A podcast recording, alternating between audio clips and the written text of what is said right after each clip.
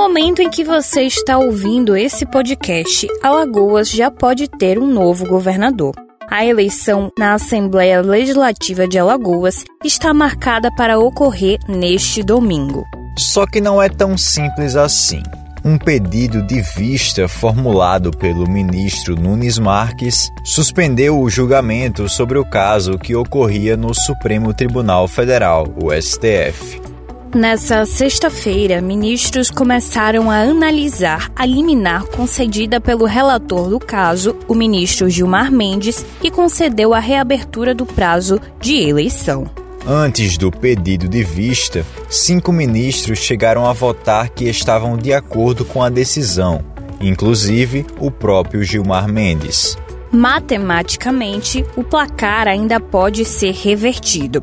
Mas, enquanto o julgamento não é retomado ou até que outra judicialização aconteça, a liminar de Gilmar Mendes segue em vigor e a eleição de domingo está mantida. Eu sou o João Arthur Sampaio. E eu, Thaís Albino. Sobre os fatos que marcaram os últimos sete dias, nós vamos conversar hoje no podcast A Semana em Alagoas. Maragogi decretou estado de emergência pública da saúde por conta do surto de dengue, zika e chikungunya. A prefeitura publicou o decreto no Diário Oficial de quarta-feira. A decisão tem validade de 90 dias e pode ser prorrogada pelo mesmo período. De janeiro até o início de maio, foram registrados 119 casos de dengue, três casos de chikungunya e um caso de zika no município. Enquanto durar o decreto, a Secretaria Municipal de Saúde poderá realizar contratação temporária de pessoal com a finalidade de atuar no combate à proliferação do mosquito transmissor.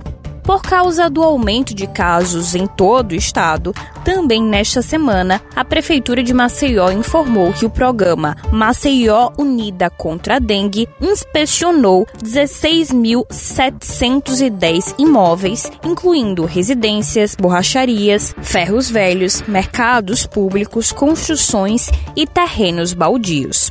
Até o mês de abril, Alagoas tinha registrado 2.870 casos de dengue este ano. No mesmo período do ano passado, foram apenas 491 contabilizados. Medalhas e estribo do imperador Dom Pedro I e armas de Marechal Floriano Peixoto estão entre os objetos furtados do Instituto Histórico e Geográfico de Alagoas na madrugada de segunda-feira. Os criminosos arrombaram um portão de metal para entrar no museu. Além de armas, eles furtaram um chicote de cavalo pertencente à baronesa de Água Branca, urnas maçônicas fabricadas em madeira entalhada e um punhal turco com cabo de chifre, osso e metal. Em entrevista à TV Pajussara, o professor e historiador Álvaro Queiroz afirmou que o crime se trata de uma agressão ao patrimônio nacional. Se trata de crime contra o patrimônio público federal, é? o patrimônio da nação, porque foram subtraídas, foram roubados objetos que pertenceram ao exército brasileiro na Guerra do Paraguai, né, no século XIX. Então levaram a espada do Marechal Floriano Peixoto, a espada do Marechal Deodoro da Fonseca, que são dois heróis da Guerra do Paraguai, dois alagoanos que, que são considerados heróis nacionais. Ao longo da semana, a Polícia Militar conseguiu recuperar duas armas levadas durante o furto. O caso continua a ser investigado.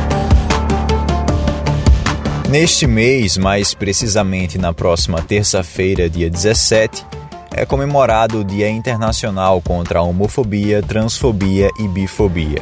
Também neste mês, a Comissão de Diversidade Sexual e Gênero da Ordem dos Advogados do Brasil, Seccional Alagoas, divulgou que recebeu em média uma denúncia de violência por mês contra gays, transexuais e travestis no período de janeiro a abril deste ano. Destas, uma foi feita por um homem homossexual e as outras três por transexuais, sendo um homem e duas mulheres.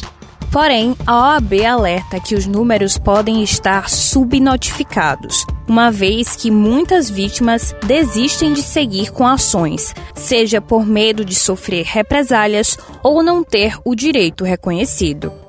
De acordo com uma pesquisa realizada pela Associação Brasileira de Gays, Lésbicas e Transsexuais, cerca de 10% da população brasileira se identifica enquanto LGBTQIA, ou seja, aproximadamente 20 milhões de pessoas. E a Associação Nacional das Travestis e Transsexuais divulgou que em 2021, 140 pessoas trans foram mortas no país. Temos mais um caso de injúria racial em Alagoas. Uma mulher denunciou uma suposta abordagem truculenta de agentes do programa Ronda no Bairro ao filho dela, de 17 anos, no centro de Maceió. O jovem teria sofrido agressões físicas e injúria racial quando o pediram para descer da bicicleta em uma via pública e o chamaram de, abre aspas, neguinho, fecha aspas. Depois de sair do veículo, os agentes teriam o encostado no muro e dado socos e choques na barriga dele.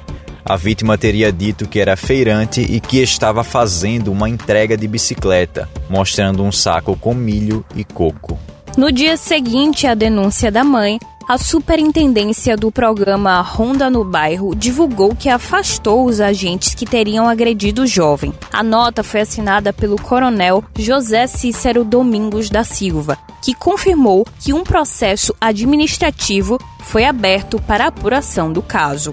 Com o intuito de prestar esclarecimentos à população, a superintendência ainda reforçou que o programa, abre aspas, trabalha baseado na filosofia do policiamento de proximidade, de forma humanizada, não aceitando condutas que vão contra o preceito básico. Fecha aspas. Você acabou de ouvir o podcast A Semana em Alagoas. Novos episódios todo sábado. Este episódio usou o áudio da TV Pajussara. E quer saber assim que a gente publica uma edição nova? Então é só se cadastrar no nosso perfil no seu tocador favorito de podcasts. Você também pode nos acompanhar no Instagram. É só procurar por A Semana em Alagoas e nos seguir. Para conferir as principais notícias de Alagoas, do Brasil e do mundo, é só acessar asemanalagoas.com.br. Não se esqueça de compartilhar com seus amigos, família e colegas de trabalho. Até a semana que vem.